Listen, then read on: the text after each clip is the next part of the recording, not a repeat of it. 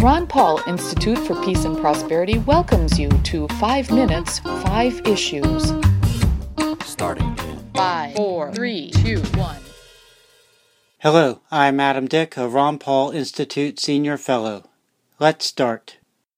Issue 1. It was great to see one Ron Paul Institute Advisory Board member, Andrew Napolitano, interview another United States House of Representatives member, Thomas Massie, at Fox News on Wednesday. Their discussion focused on President Donald Trump's launching of missiles into Syria unilaterally, that is, without congressional authorization. Trump's action, they agreed, was not legal.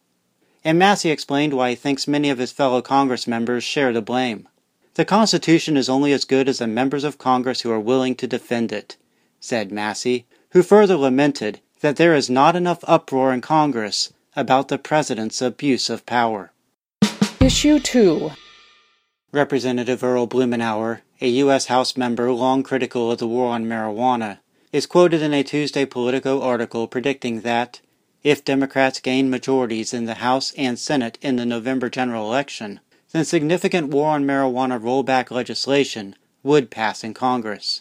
Such legislation, Blumenauer says, would be supported by a bipartisan consensus of virtually every Democrat and several dozen Republicans. Blumenauer says consideration of such legislation is now prevented by Republican leadership, but would not be by Democratic leadership. The Politico article further suggests, with Democrats in control, the new chairs of the relevant committees in the U.S. House would be pro marijuana Jerry Nadler in Judiciary, Frank Pallone in Commerce, and Jim McGovern in Rules. Issue 3. Debbie Nathan wrote Monday at The Intercept that media outlets across the political spectrum have repeated statistics showing a sharp upward trend in the number of assaults against U.S. Border Patrol agents. In fact, Nathan notes that reversing a long downward trend, U.S. Customs and Border Protection reported yearly increases in assaults on its agents of 20% in fiscal year 2016 and 73% in fiscal year 2017. But funny math from CBP appears to explain much or all of the reported increase in assaults. For example, Nathan reports that six people throwing rocks, bottles, and tree branches at seven U.S. Border Patrol agents on February 14, 2017, was reported as 126 assaults. The funny math that turns a claimed assault on seven Border Patrol agents into 126 assaults is seven agents times six perpetrators times three projectiles.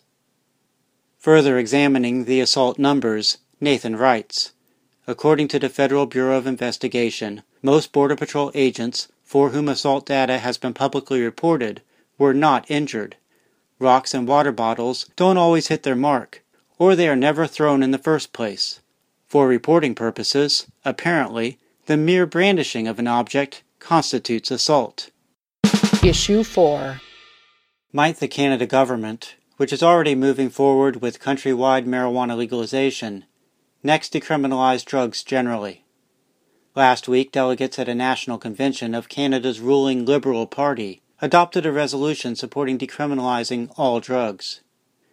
Such decriminalization is not part of our plans. Canada Prime Minister and Liberal Party leader Justin Trudeau is quoted at the CBC as saying in regard to the resolution. However, the resolution's adoption suggests public pressure could in the future help cause decriminalization to become part of the plans of the party and of the Canada government. Issue 5. Last month, I wrote at the Ron Paul Institute website about schools implementing new rules and procedures, including requiring students to use only clear backpacks, justified to counter perceived risks of mass killings. Here may be another example of a liberty threatening response. Kyle Kashuv, a student in Florida at Marjory Stoneman Douglas High School, where a mass shooting took place in February, says he was pulled out of class last week and interrogated by police because he had posted on the internet pictures and videos of him shooting a rifle at a gun range, along with some non threatening comments, including regarding Second Amendment rights. That's a wrap. Transcripts of 5 Minutes, 5 Issues episodes including links to related information, are at the Ron Paul Institute blog.